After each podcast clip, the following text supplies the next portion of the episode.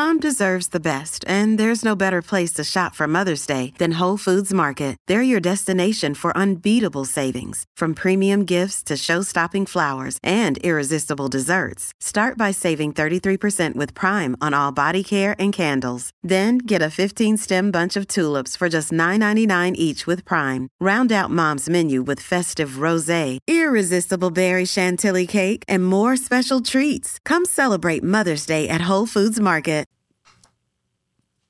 Well, hello, kids. The Beaver Lodge asks its guests if they're willing to provide an extended interview so that we may better get to know what makes them tick.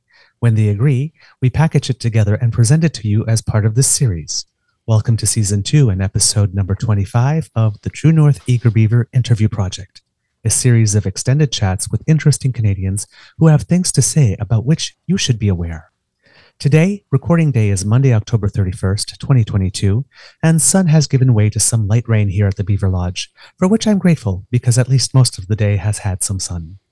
I'm your host, the Eager Beaver, pronouns he, him, hey, Mr. Beaver, eh? And I'm especially happy that you, dearest kits, have joined Mr. Grizzly and I for this episode of the Interview Project because we are tackling the issue of sexual violence, and so, of course, we issue all the requisite trigger warnings that come with such a subject. In June 2022, Jacob Hoggard, who used to be the frontman of the rock band Hedley, was found guilty of the sexual assault of a woman from Ottawa, in which Justice Gillian Roberts called, at the time of sentencing, a particularly degrading rape. The woman who was the target of his sexual violence testified that he had choked her so hard she thought she was going to die. Hoggard had also been charged with sexual assault causing bodily harm in the case of a teenage fan as well as sexual interference involving that complainant, but was found not guilty. On October 20th of this year, he was sentenced in Ontario Superior Court to five years in prison and has been granted bail pending the outcome of an appeal. In March of this year, he was charged once again with sexual assault causing bodily harm in another incident, and seven days following his sentencing, a Crown lawyer told a Haileybury, Ontario court that the case would proceed. He is awaiting a November 24th court date. In light of these events, we are welcoming to the Beaver Lodge someone who not only values volunteerism, fearlessness, and creativity, but has a firm understanding of how the power of words can influence social change. She describes herself as a passionate activist for literacy, equality, community involvement, and she has very much walked her talk, having worked for over 15 years to empower young women to be the best they can be. She is the founder of an organization that worked with marginalized communities to develop important literacy, leadership, and vocational skills to criminalized women. She has also previously worked as a digital media strat- digital stat- strategist sorry, at MediaStyle, has been the coordinator for the Sexual Assault Network of Ottawa, and a women's right campaigner for Oxfam Canada, and has as well sat for nearly 10 years as the chair of the Public Engagement Committee of the Ottawa Coalition to End Violence Against Women, an organization working to bring an end to gender based violence in Ottawa. All of this experience she has brought to the Spark Strategy, her latest passion project. Along with co founder J.R. LaRose, she has developed an innovative approach to sexual violence prevention. Kits, please welcome Bailey Reid. Hello, Bailey. Thank you. Hello. That was like a really nice intro. Thank you so much. Uh, you're most welcome, and, and thank you for uh, joining us. Uh, um, maybe we should just start with uh, why it is the Jacob Hoggard case um, sparked your particular interest and from what angle you're approaching it. Yeah, I, I mean, I think, you know, I am always following the news um, of sexual violence and, uh, you know, my interest is really how we're having conversations about these issues. I, I mean, I think we know the statistics, which are that you know one in four women and one in six men experience sexual violence in their lifetime, and folks who are trans and non-binary experience them at even higher rates. So, you know, I, we know that this is a reality. And so for me, when we think about prevention, and I really do believe that sexual violence is a solvable problem, um, you know, I think a lot of that comes to how are we having these conversations? How are we talking about it? And how are we focusing on prevention in our communities? So definitely the Jacob Hoggard case because of his role in the Canadian rock scene, um, you know, including the band and then his roles on TV shows and stuff. I think there was so much conversation about it, and uh, it's an interesting evolution from the conversations that we had about Jian Ghomeshi mm-hmm. a number of years ago, sort of in and around the Me Too movement. So, uh, yeah, that's that was really why I became interested in this case. Okay, so obviously his not- notoriety uh, brings the subject to you know kitchen tables and into people's homes uh, because I mean I I was a fan of the music. Mm-hmm. As right? was I. Yeah, now I can't and, listen to it. I can't yeah. listen to it now. I just I don't I I don't feel good about it. And I know that maybe someday down the road I'll be able to separate the art from the I don't even want to call him an artist right now, quite frankly. But someday I might be able to make that separation, but I can't right now. I can't. Yeah, I feel the same way about R. Kelly and um, yeah, oh yeah, yeah. Brown. Yeah, I just Chris Brown. I, I, couldn't understand why people were still recording with him after. It's money, money, dude, money. Yeah. Um. Tell us uh, a bit more about the Spark strategy and how it is that uh, what what is innovative about it? Well, I think our approach really is to look at the the problem of sexual violence in a way that we we think about it like a, um, we use design thinking. So if we think about it as a problem and as a so then together we need to come up with the solutions and we work together to you know, rather than identifying as survivors or harm doers, and some of us wear both of those hats, um, we think about it just as the object of the problem and then work through it like that.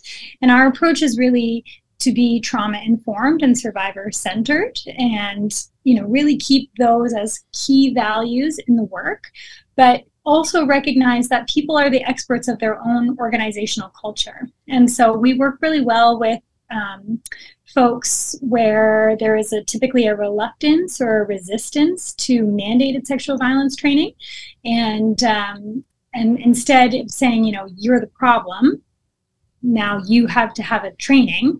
We come in and say there is a problem. Mm-hmm. You are probably the solution because you know your culture best. So, mm-hmm. what would work for you to create prevention and safety in these spaces? And we lead folks through a facilitated process to help them co create a prevention strategy specifically crafted for their workplace. Now, I think that's really interesting, mm-hmm. as in, it's a different approach. Yeah, there is a problem because we just had that interview with Murray, right, where he talked about being tough on the problem but easy on the people. Mm-hmm. But rather starting with, uh, as a starting point, that somebody here is the problem, it's rather somebody here is the solution. Yeah, it's it's a different spin on it, uh, and, and, I think it. Uh, well, it's a positive spin to begin with, but I think approaching the problem from that aspect is is much better than yelling, screaming, and pointing because that's sort of my automatic reaction, right?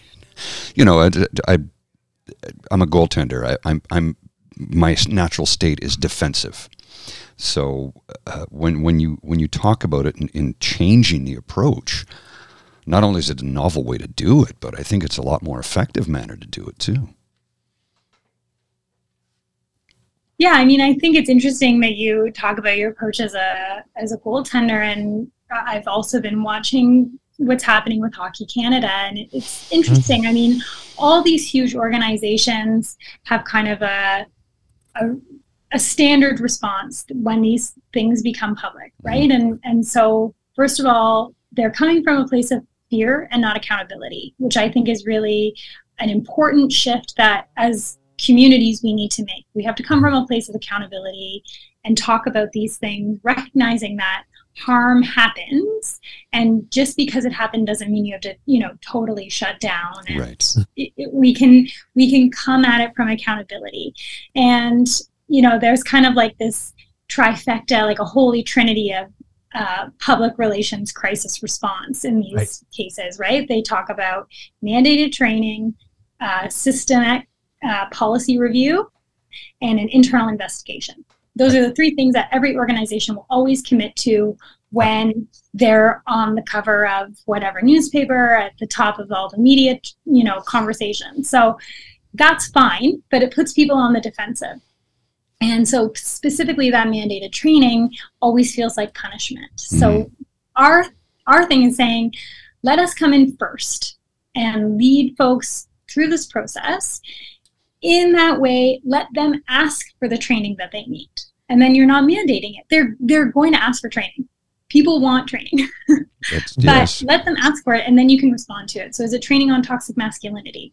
Is it bystander intervention training? These are the kinds of things that um, then we help organizations link and we there's lots of amazing community organizations out there that do that work.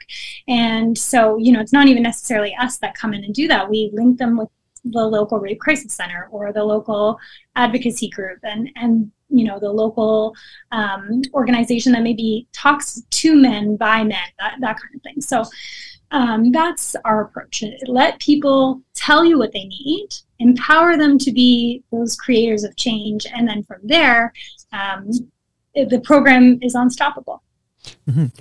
well i also Absolutely, like yeah. it because you know when you're talking about the playbook the playbook is reactive and this is proactive mm-hmm. because any organization this can happen in or any organization right you can have the best culture ever and you know you're dealing with humans and humans are flawed and you know you whenever you bring someone into an organization you can do all the security checks and verification that you want but you never know when it is going to happen you know that at some point someone decides to go de- well decides i don't even know if you make that if you can call that a decision but something happens in someone's life that leads them down that path mm-hmm. um, and if you take the assumption that that this is a risk in any organization and therefore how do we develop the accountability mechanisms beforehand right? Because it seems like when you're talking about bystander intervention training,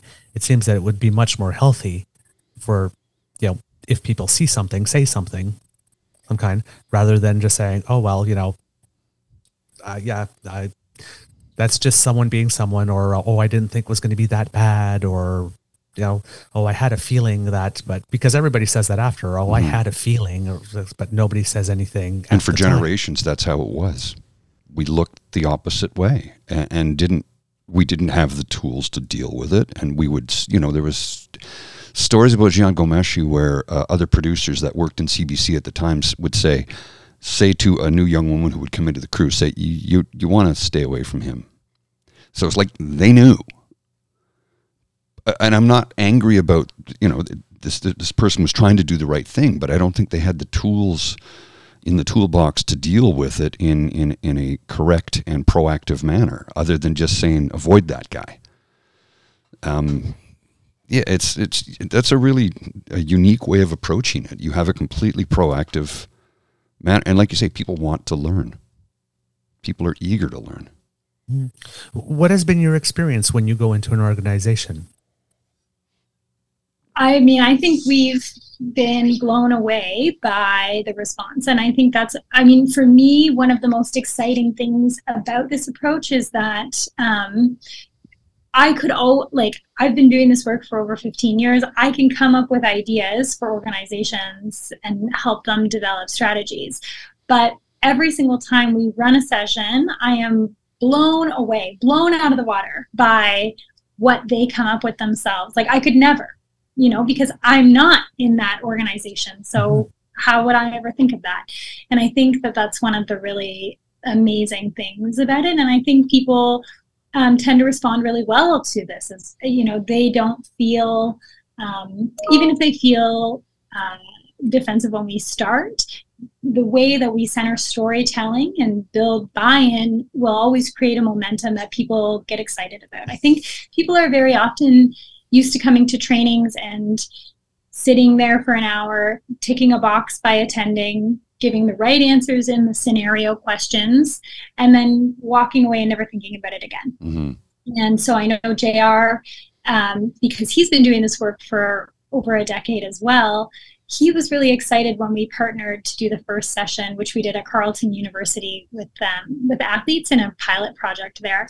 And um, you know, he said to me, "I've never done anything like this before." and I thought, well, that's pretty exciting. You know, yeah. he's been doing this work for over a decade, like I have, and neither of us have ever done anything like this before. And that's when we thought, you know, we need to take this and really run with it um, because, yeah, it's just such a different experience for people, especially when they think what they're coming to is a two-hour training where they just show up and, you know, daydream until they get to leave. That mm-hmm. does happen sometimes, yes. Yeah, it does. Now, you, you said your first training was at Carleton University with athletes, and JR does come from the sports world. Yes, and we like we said in the inter in the in the introduction, you've had ten years as the chair of the public engagement committee at the Ottawa Coalition to End Violence Against Women.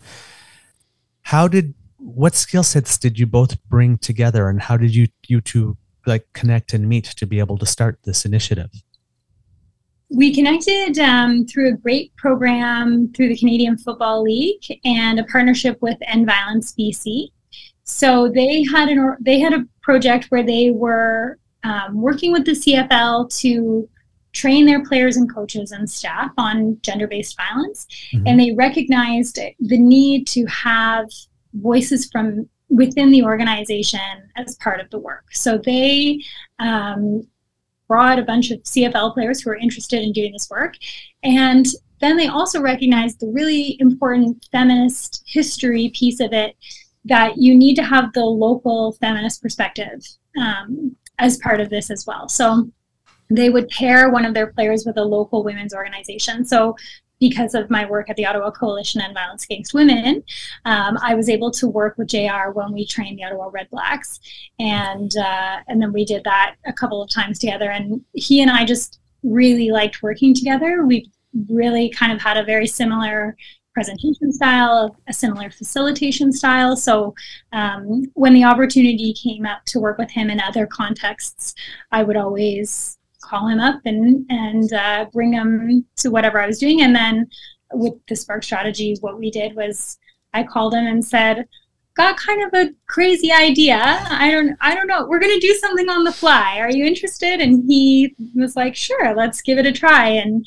um, yeah, it was a three day, three half day session, and um, the athletes responded to it and we were just so excited and, and again came up with all these amazing ideas. And so that's how it came to be. Wow. Hmm.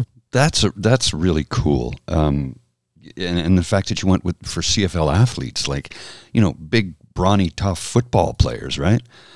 And yet you know, like you just said, they, they, they came up with unique ideas and aspects, and, and everybody wants to have their voice heard, right? Everybody wants to have their voice heard. So when you when you go into a training session like that where we really do want to hear what you have to say, it's a way to interact with people in, in a in a learning environment that is well not traditional and probably decades overdue. I mean, really, the, the interactivity of it.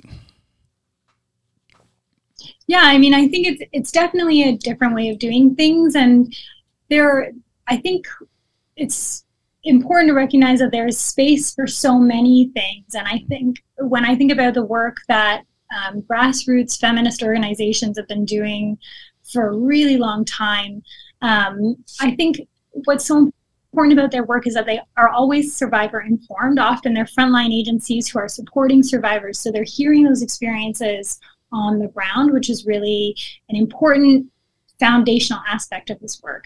And then, you know, I think it's also about resourcing, and that's that's part of it too. That um, these local organizations simply do not have enough resources, and that's something we should all be advocating for mm.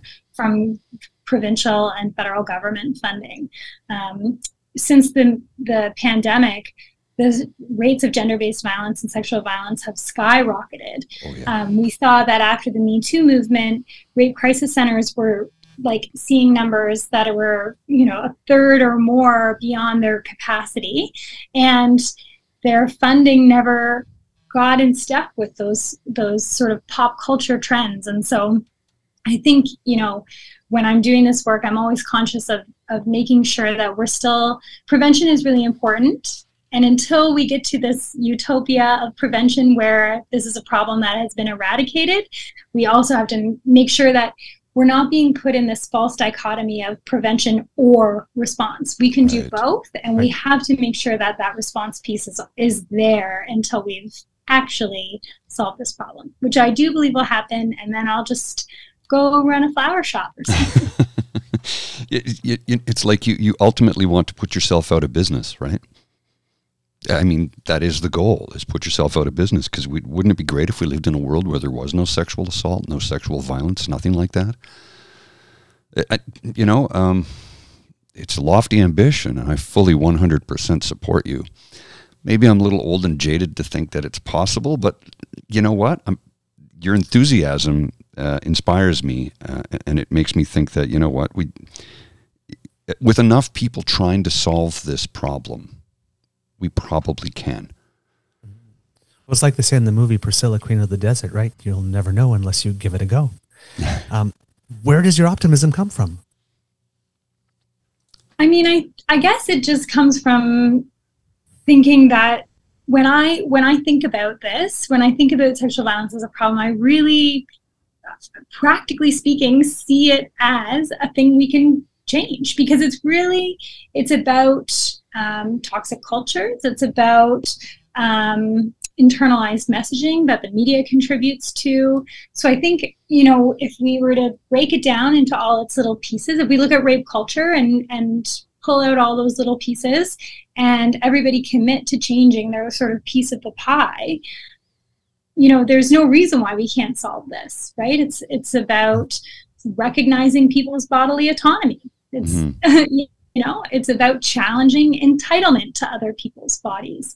It's and that's why i think when we talk about it in the context of a workplace or an organization seeing those little pieces of the culture and recognizing that you have a role to play is is really important. And that's one of the things you know about the jacob Hoggard case especially. I think there's so many people on tour with bands and you know, there, there's you can't tell me no one knew oh. right? Like there is no way he was that secretive no, and that no. good. So there's like you said, Paul, there's these whisper networks that are that happen, and it's the same thing with Jian Ghomeshi.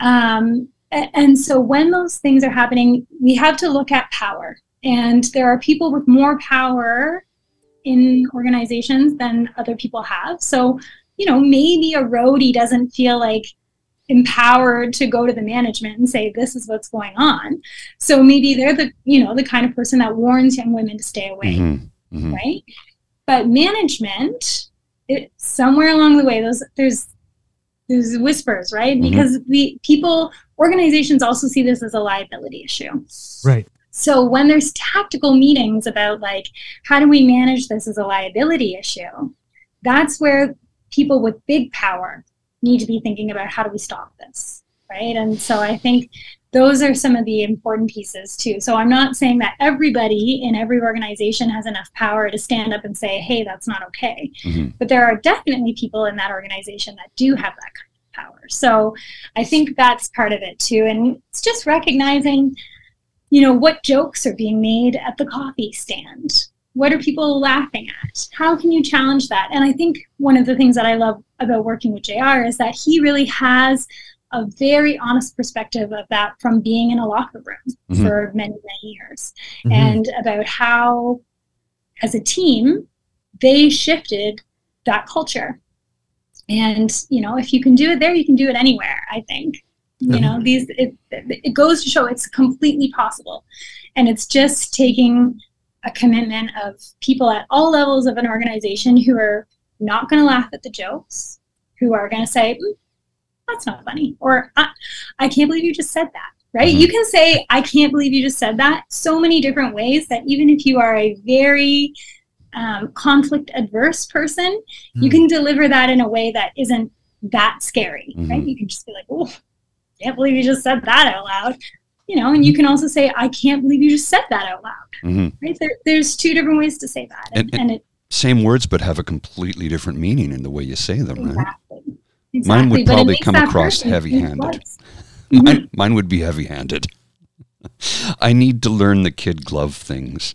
Uh, I had it once a long time ago, and then things happen in my life, and and you know I need to work on myself, of course, to to to approach problems with a, a a gentler touch, as, as, as Murray says, you know, be, be hard on the problem and, and gentle on the people. So it's something I am working on. Um, and, but, and, and, you know, folks like yourself help instill that um, sense of, of we can do better. When you know better, you do better, right?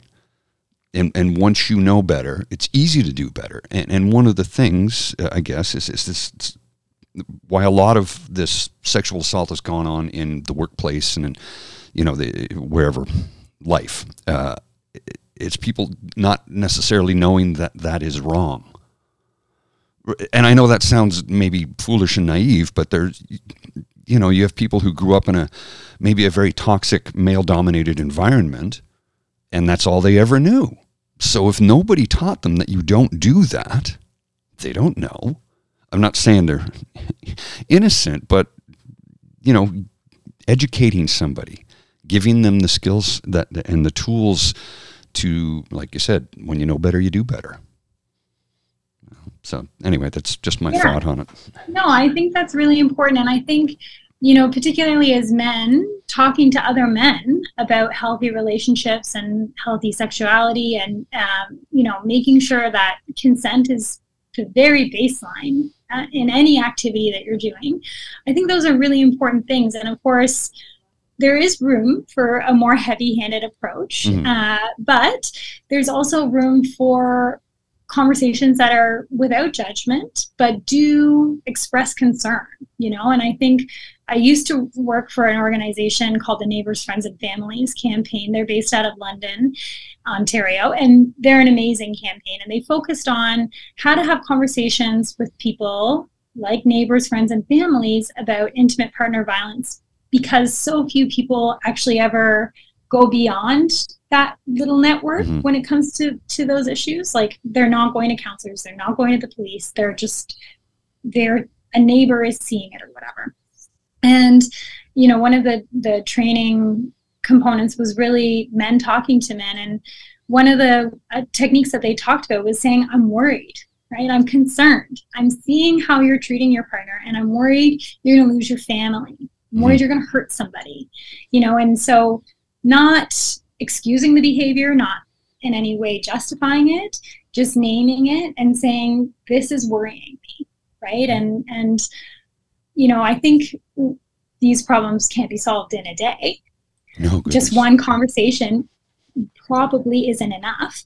But on the other hand, it does give people that thinking twice, right? And I think as men, you have a really important role to play in that, particularly speaking to young men, because you would be able to have conversations with young men in your life that someone like me won't ever be able to have. Right. And so I think that's, you know, you should feel empowered to be able to have these conversations and really do a lot and, and have a huge impact because you do. Mm-hmm.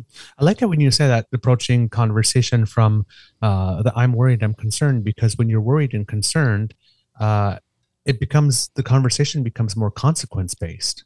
I'm worried that you will lose your family. I'm worried you will lose your job. I'm worried about your reputation. I'm worried you'll be, get kicked off the team. You know, the 25 years of training that you did, or the 20 or 20 years you put in your marriage, or you know, the, your picture will be in the press. Yeah. you know, your reputation will. You know, that's yeah, it's it's more. I would assume that a lot of people, when they're in that moment, they're not thinking about what the potential consequences, right? They're thinking of whatever gratification they're going to get in that moment. And if someone gets harmed in the process, so be it. Mm-hmm. Right? Sometimes the thinking isn't deeper than that.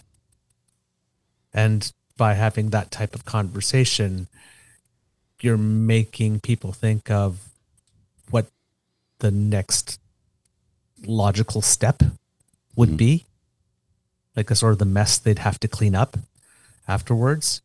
Um, yeah, I, I, I can see how that uh, is there.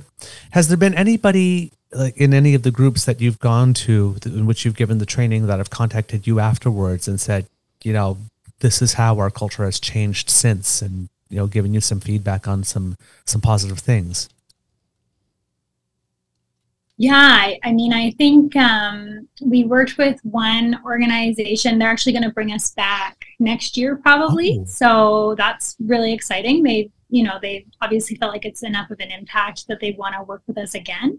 Um, and I know that they've got some things happening. So I think, you know, those things are really exciting. Um, you know, hearing how some of the athletes did bystander intervention after, I think was a really important thing too. I, I love hearing stories of organizational change and shifts, but I also think those interpersonal um, conversations are really important too. So, um, so yeah, I mean, there's definitely been a few things that I think have really been impactful, and I know that you know, folks probably contact JR after as well because he's a really accessible person. So, um, so yeah, I think yeah, we're excited to hear more. We're we're still new, so we don't have a ton of um, feedback yet. But I'm thinking hopefully after 2023 we'll have more data in that to offer as well.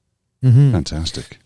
Now, I see how this works, for example, you know, like at a university or an office. But when you're talking about the Jacob Hoggard situation, that's, if you can call it an organization, has a whole lot less structure. Mm-hmm. Uh, because I mean, you have your core band, and like then they probably have a managing company.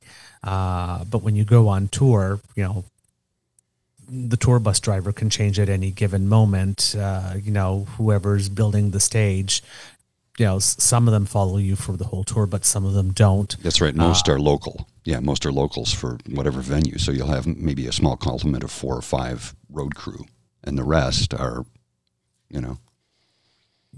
So, how would what would be some differences in strategies when you have a, a looser based organization like that? Because also in the Jacob Hoggard situation, there's the thing that, like, for example, when you say like, you know, like you, I couldn't, I wouldn't be able to believe that none of the other band members knew. And I don't want to say they did know because we're not there. We don't know.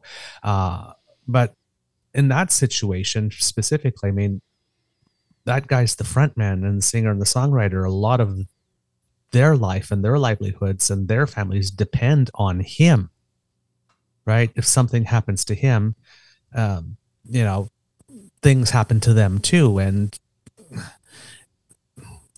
people sometimes find it harder to find the courage when their own vested interest is at stake.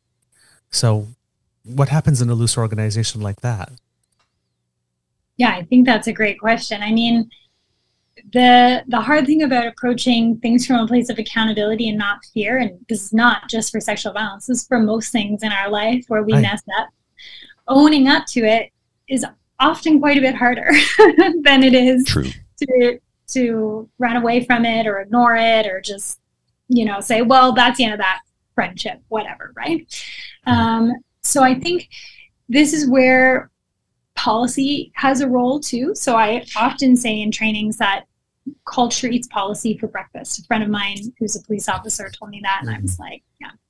Um, you know culture change is critical and policy change alone will never change culture but mm-hmm. when there is relevant policy that can help shift culture, that's really important. So I think, you know, when music labels are signing artists, there should be con- like explicit sexual violence conversations in those mm-hmm. contracts um, that let artists know this is not something we as a label will tolerate. Mm-hmm. And again, it's you know, the more we talk about sexual violence, the less scary it becomes to talk about. So organizations should be seeing this as part of like a health check of of any kind of thing. When people are doing strategic retreats and strategic planning, healthy workplaces and prevention of sexual violence should be part of those conversations always because you know the that's how we make it so that people feel like they can come forward to management. That's how we make it so that people who are causing harm or have been accused of causing harm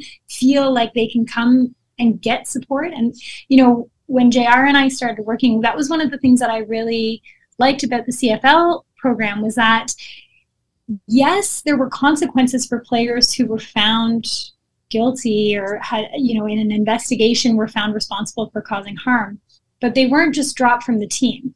There was then resources put in place to help them change behavior, which I think is really, really important. If we are just canceling people without any other supports in place, we'll just keep building shelters to the sky and keep filling them because yeah. we can't just push people who are harmful to the fringes of society and that's that. That's not the reality. So we have to find a way to hold people accountable so that they feel like they can change. So I think in a in a back to your original question, you know, if one of the bandmates had said, "Look, man, you're putting my family at risk here too because look at the culture out there if mm-hmm. someone finds out what you're doing you know if if if you're hurting people which you are you are hurting people this is going to harm us in the long run you know do you need some help can i help you find some counseling can i you know what about your partner right because he had a wife and, yeah. and a family his own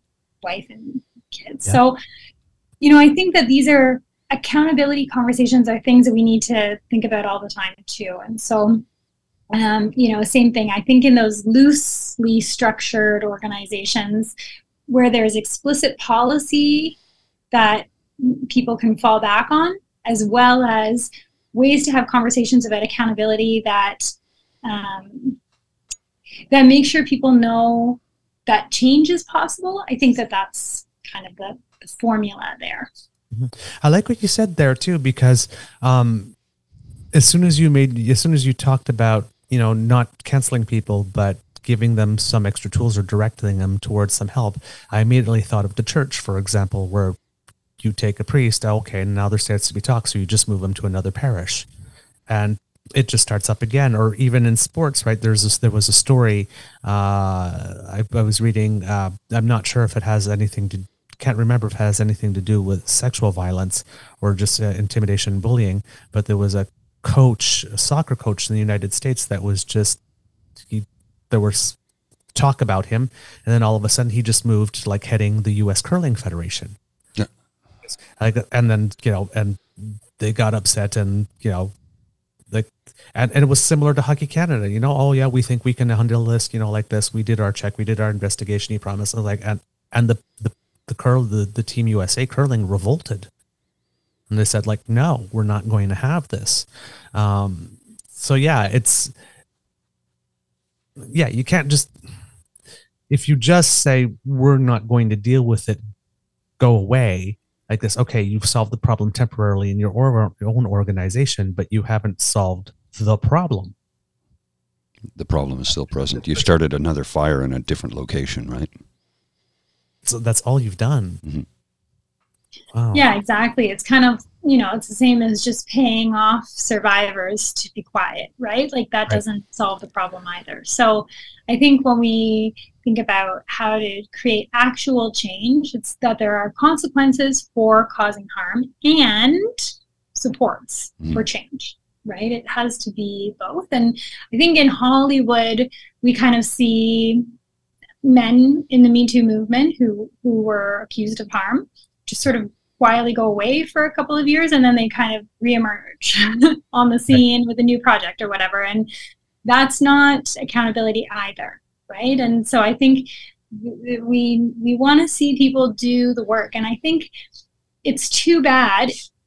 There may be men who are doing work, but we don't know about it because they don't talk about it, and mm-hmm. that's too bad. Because I think part of part of this is that if you have caused harm and you take accountability for that, you should talk about the work that you did to change. And I think there is a good example of that, Aziz Ansari, who, um, mm-hmm.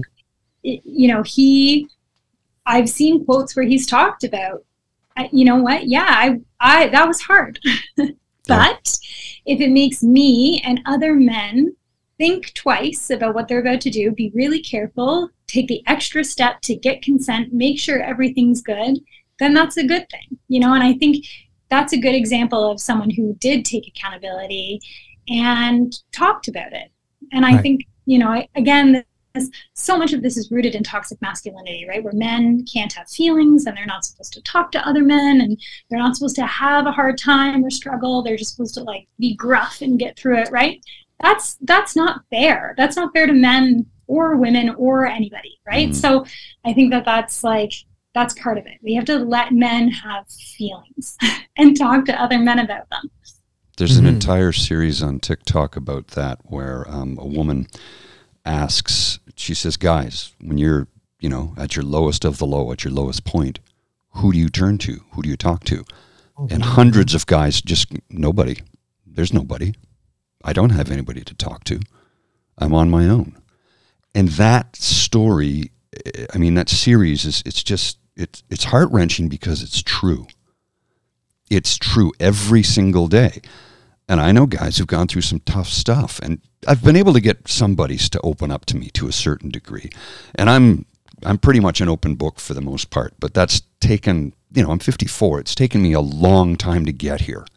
A very long time. And I still have a long way to go as far as I'm concerned. I think I can always be a better human, but you know, guys, especially, you know, uh, uh, if you're if you're sort of I don't want to use the word macho, but you know if if you're an athlete of some type, well, you're not expected to have any feelings but joy and occasionally anger, but only on the field. And, and I mean, it's a blanket statement to make that, but society is all always sort of, you know, that's that's the thing. It's like if I was sitting in the pub at a table full of guys and I broke down and started to cry because I was going through something, everybody would scramble. But if a woman breaks down to cry, everybody runs to her aid. And I think the problem is nobody wants to admit that men have those same feelings. And men don't want to admit to it because it looks like a sign of weakness. So, you know, I mean, we're both blubberers on this show from time to time. We've broken down. No word of a lie. Uh, and I'm not I'm not ashamed to admit to it. I have feelings. I have emotions. I'm a human being.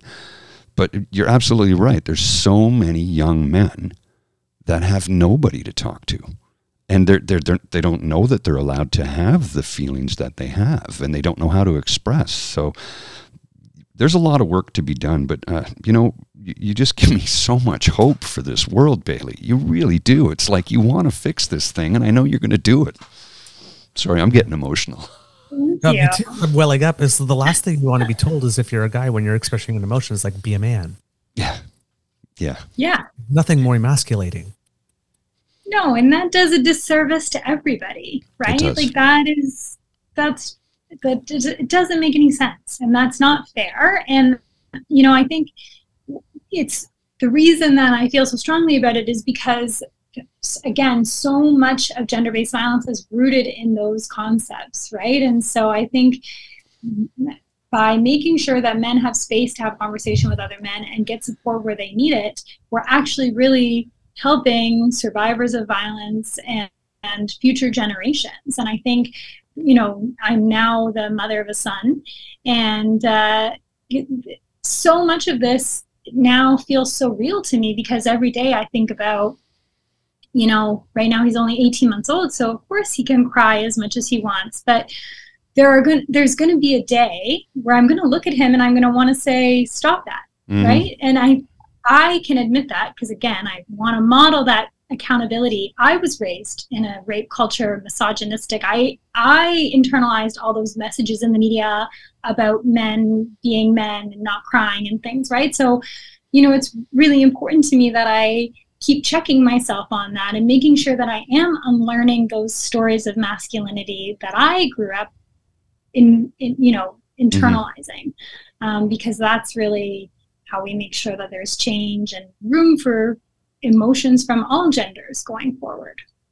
Well, and, and it's you know you say that, and and it makes me think it's it's uh, we need to remind ourselves these like you said you, you're trying to break the cycle right? And, and the cycle is something that's been there for a very very very long time. So when life gets difficult when life gets hard when you get worn down and tired out it's easy to fall into that. And you just said you know there's going to be a day when i'm going to tell him stop crying. And you know it's wrong but but at least you're again you're accountable for it. So yeah wow. Um, i'm feeling a lot of things right now. I really am. Uh, it's it's it's uh, I'm kind of speechless, which is a rarity for me, an extreme rarity. Um, when you talk about your son, that just made me think about it because we often say, you know, it's talk about raising better boys, hmm right? It's why should it always be if we're talking about I know all genders can be the the, the target of a of, of sexual violence, uh, you know, but often when it comes to women, um, it's you know what did you do? Why didn't you stop it? You know what did you do to lead them on? And and why aren't we teaching the boys? It's like Don't, don't do that. be that guy. Nobody likes that guy. Don't be that guy. Right.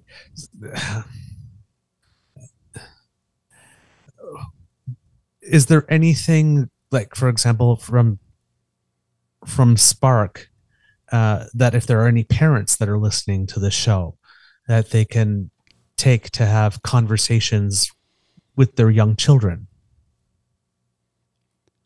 Yeah, I think, you know, building conversations about consent into everything that you do is really important. And there's, I mean, there's lots of wonderful resources out there. There's really good books about consent for youth now because I think culturally we're starting to recognize that more.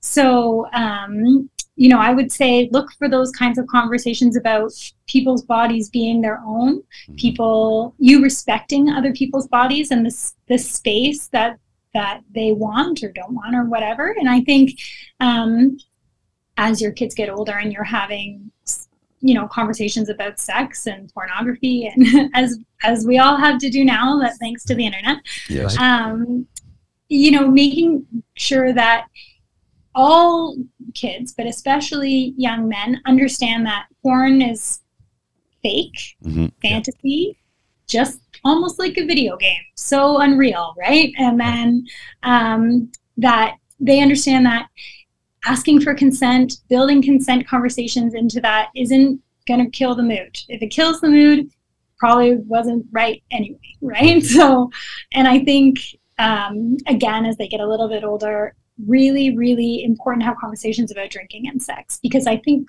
pop culture wise and Yeah. uh, you know i talk about this from my experience as a young person when i was in university getting hammered and hooking up was the goal that Yeah. was the point right Yeah. so i think making sure that young people you know you want to tell them sober sex is the best sex right that's what you want to do um, however there may be times when you're drinking and going to engage in sexual activity. So, would this happen if the other person was sober? If the answer is no, don't. Don't do it. That's a that's a big red flag, right?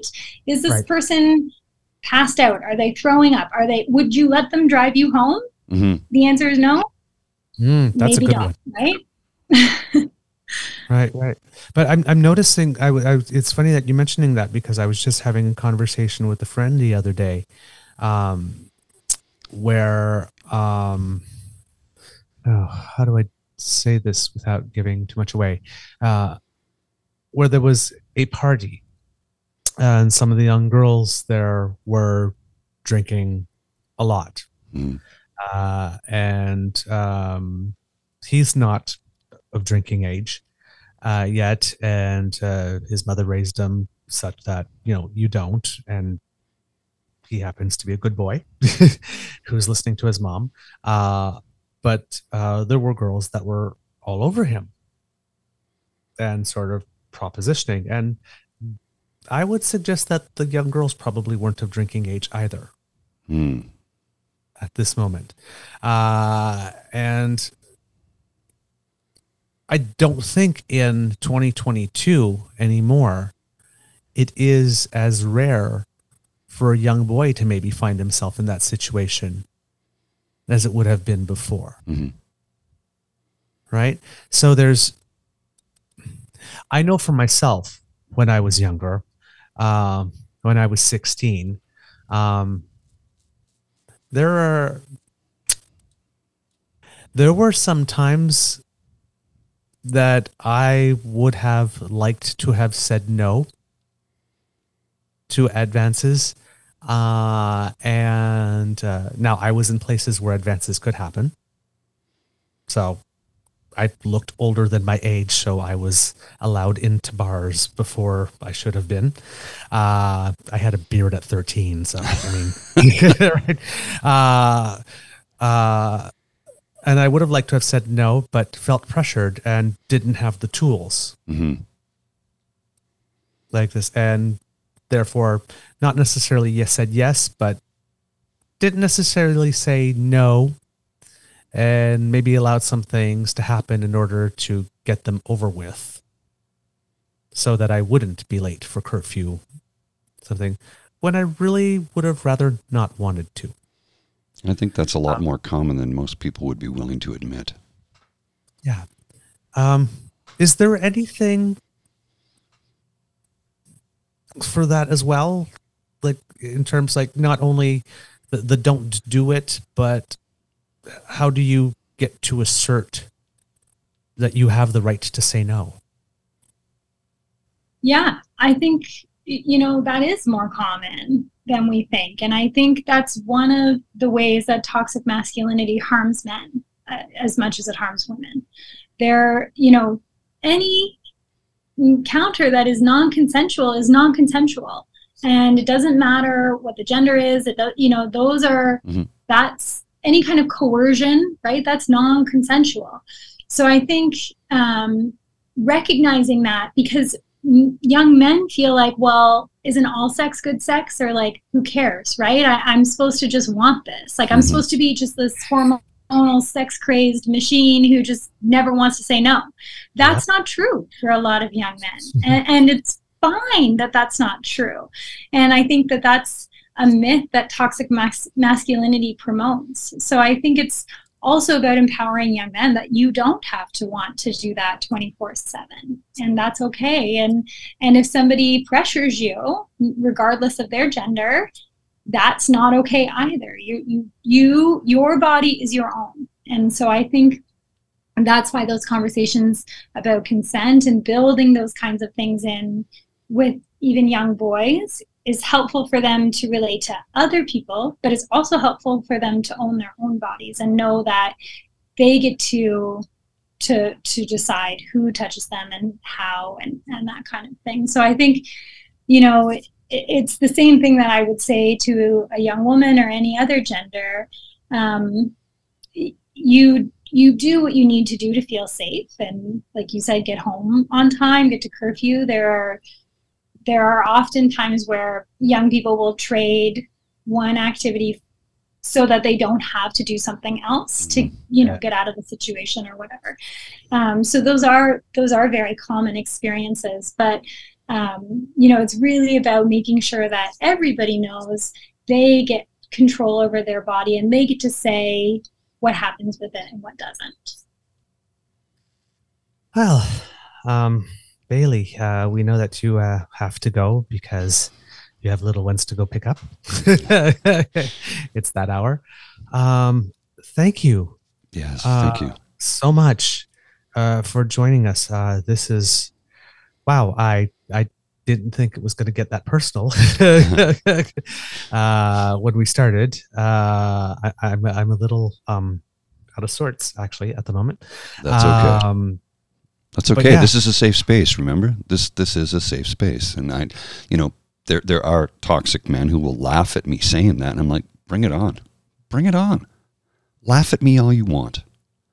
I need to make the world a better place for everybody else. I can't do it alone, but because I'm a cis het six foot fifty four year old white Anglo male in Canada, I'm at the top of that white privilege pyramid. So I need to use my my uh, privilege and my in, what little influence I have, but my privilege to do good. And look, I'm going to make a lot of mistakes along the way because this is, I mean, we're we're in in- many respects uncharted territory. Uh, It's uh, nobody had there was no guide for me.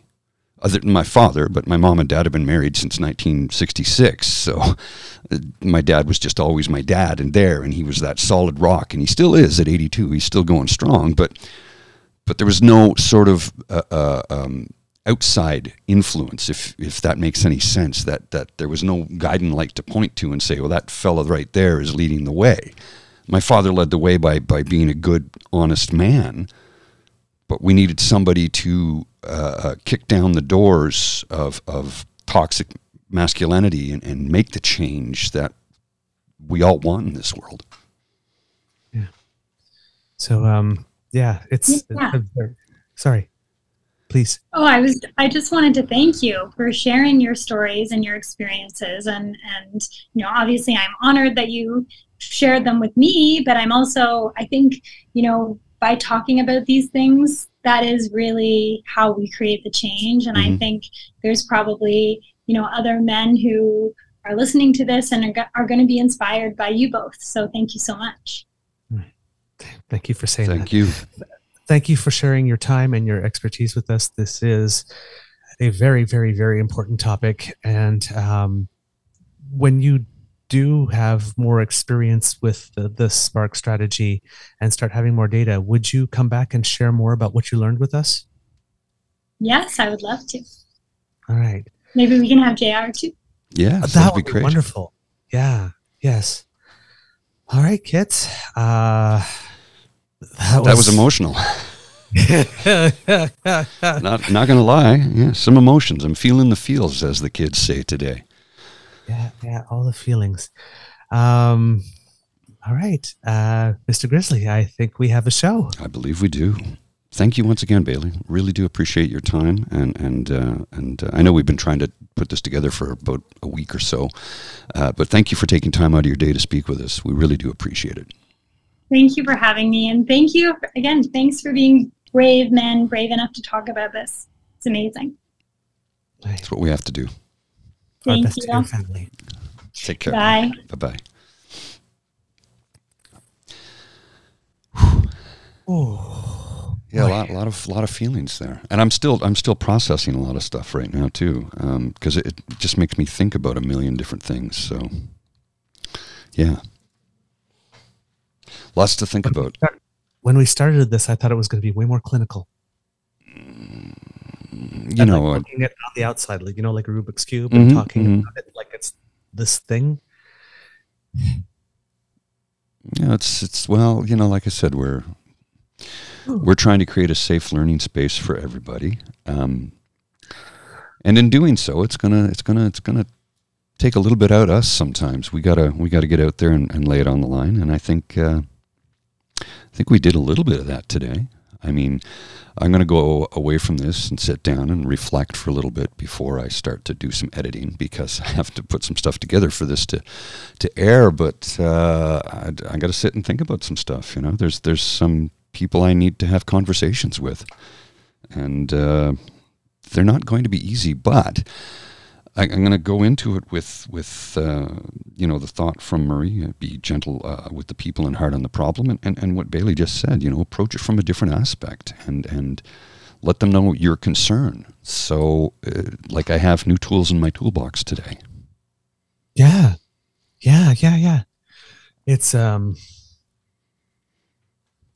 you know when I I didn't know if I wanted to say that.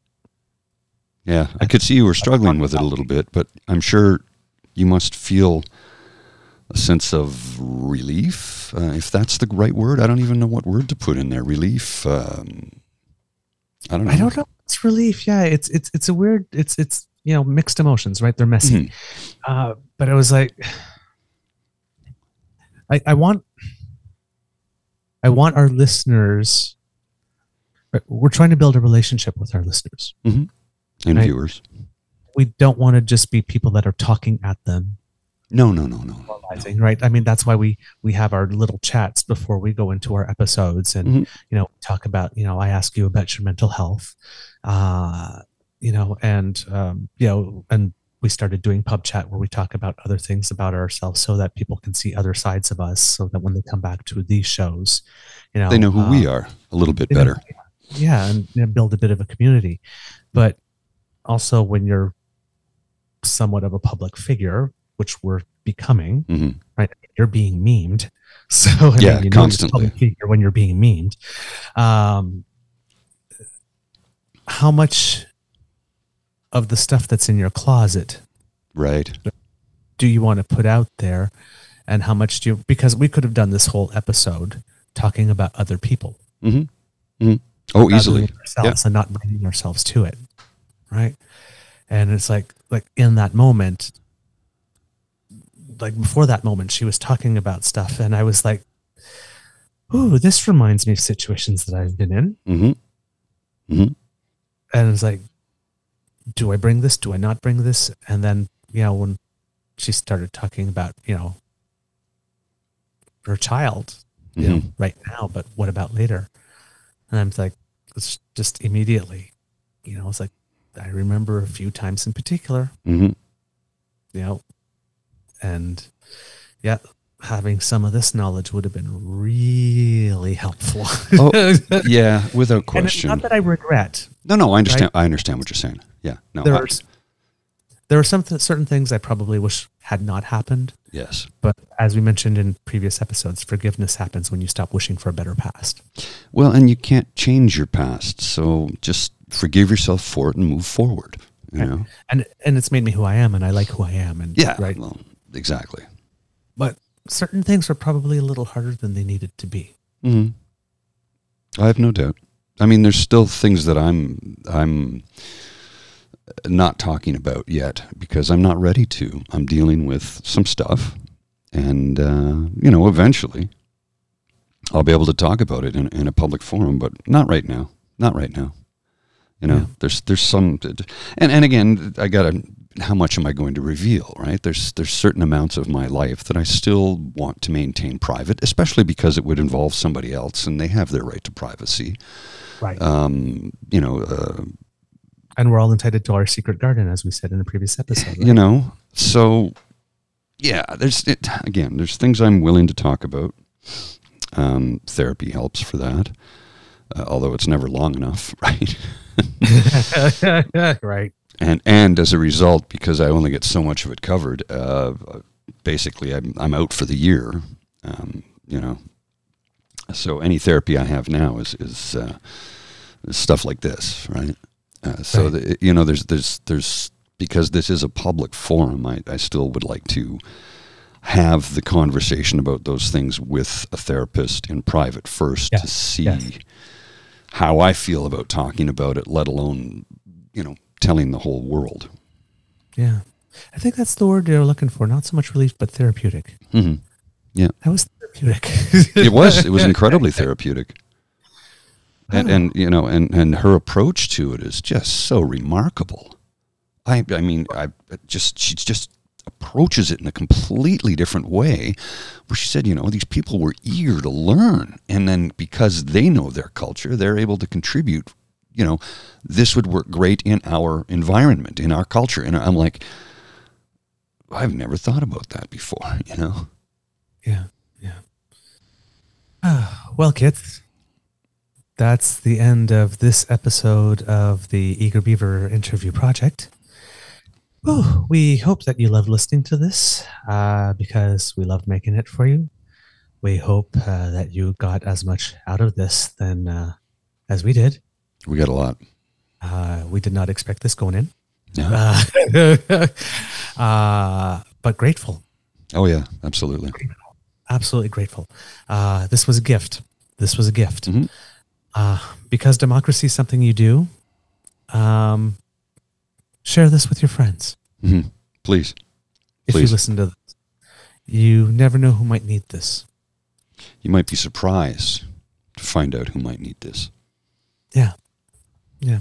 I think that's going to be my only democracy something you do thing for this particular episode. Yeah, agreed. I don't. Yeah. Yeah. Agreed. Yeah. Uh, if you like this interview, you can find us on the Dean Blundell Network as well as anywhere you get all your podcasts featuring a grizzly bear and a beaver who sometimes weep. Uh, please share the podcast.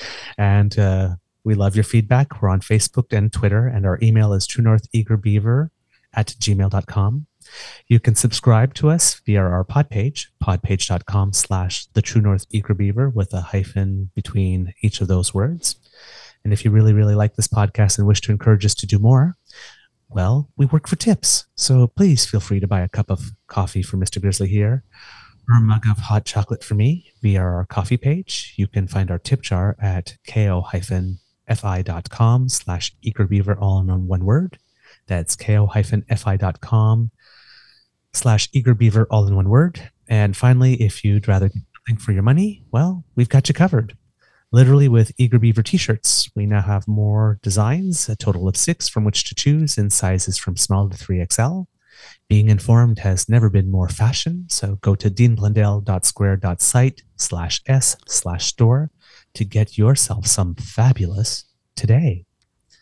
Uh, before I sign off, I just wanted to uh, recap that uh, that incident with uh, with U.S. curling um, to get you because we're facts first, and I didn't have them on hand at the moment. Uh, it's the head of the organization that runs Olympic curling in the United States. He actually resigned on Friday in the wake of an investigation Oh, that wow. revealed that he failed to act on allegations of sexual abuse and other harassment when he was commissioner of the National Women's Soccer League. Well, then. His name is Jeff Plush. So very much Jim Jordan like. hmm hmm Wow. I'm kidding. Uh, so not anything he did himself, but uh, the bystander intervention Mhm. that we're talking had the opportunity to intervene and somehow chose not. Well, again, didn't have the right tools in the toolbox. I'm not. I'm not trying to admonish what he didn't do. I'm not trying to say it's okay. I'm not saying it's okay. But when you know better, you do better, right? And and and- if if he was active in covering up anything, well, that's a whole different kettle of fish. Mhm. But uh, good for the athletes from U.S. curling to say we're not going to tolerate that, and for U.S. curling, uh, you know, well, I mean, he said they said he resigned, so I don't know if they had a conversation with him that uh, Who knows? Uh, you know that said you resign, like, or we fire you, or, and I don't know if there will be any consequences for the board of U.S. curling because they brought him in in the first place. Uh, but there's going to be more to that story, that's for sure. oh yeah. Uh, from the Beaver Lodge, this is your eager beaver and Mr. Grizzly saying, until next time, dear kits, it can be a tough world out there, so be kind to and gentle with yourself. Some words of wisdom, Mr. Grizzly? Um, please share this episode with everybody you can. Um, and I know that sounds self serving, right? It does sound self serving, but I think we might be able to make a difference in somebody's life. You never know what you never know what's going to connect. So, You never know. right, all right, Mr. Grizzly, roll the credits, please. The True North Eager Beaver podcast is an Eager Beaver Mr. Grizzly collaboration. Research, story, and guest curation and copy written by the Eager Beaver. Recording, production, editing, and additional research by Mr. Grizzly. Music courtesy of Bensound Royalty Free Music. Once again, thank you to our founding sponsors, the Peppermaster, the Miss Fee Mysteries from Corvid Moon Publishing and CanadianTarot.com. And thank you to Pete Jarvis for our artwork. We love it. Kits, we'll talk to you real soon. Bye. Take care. Thanks for listening. Thanks a lot. eh? Bye. Recording stopped. Oh, Mama. Yeah, there was a lot there. Huh? Come on a journey like no other, where you will discover many roads that will lead you to a happier, healthier, and more stress free life. And the beauty is, you don't need any vacation time for this adventure. The journey will come to you. Join Avery Rich on your very own journey into yoga. Along the way, she will demystify yoga poses and guide you into a yoga posture or short sequence, all in less than 15 minutes. You have nothing to lose but stress. The Journey into Yoga podcast. It's not for people who like yoga, it's for people who don't like yoga. Follow or subscribe on Apple Podcasts, Spotify, Amazon Music, or at averyrich.com.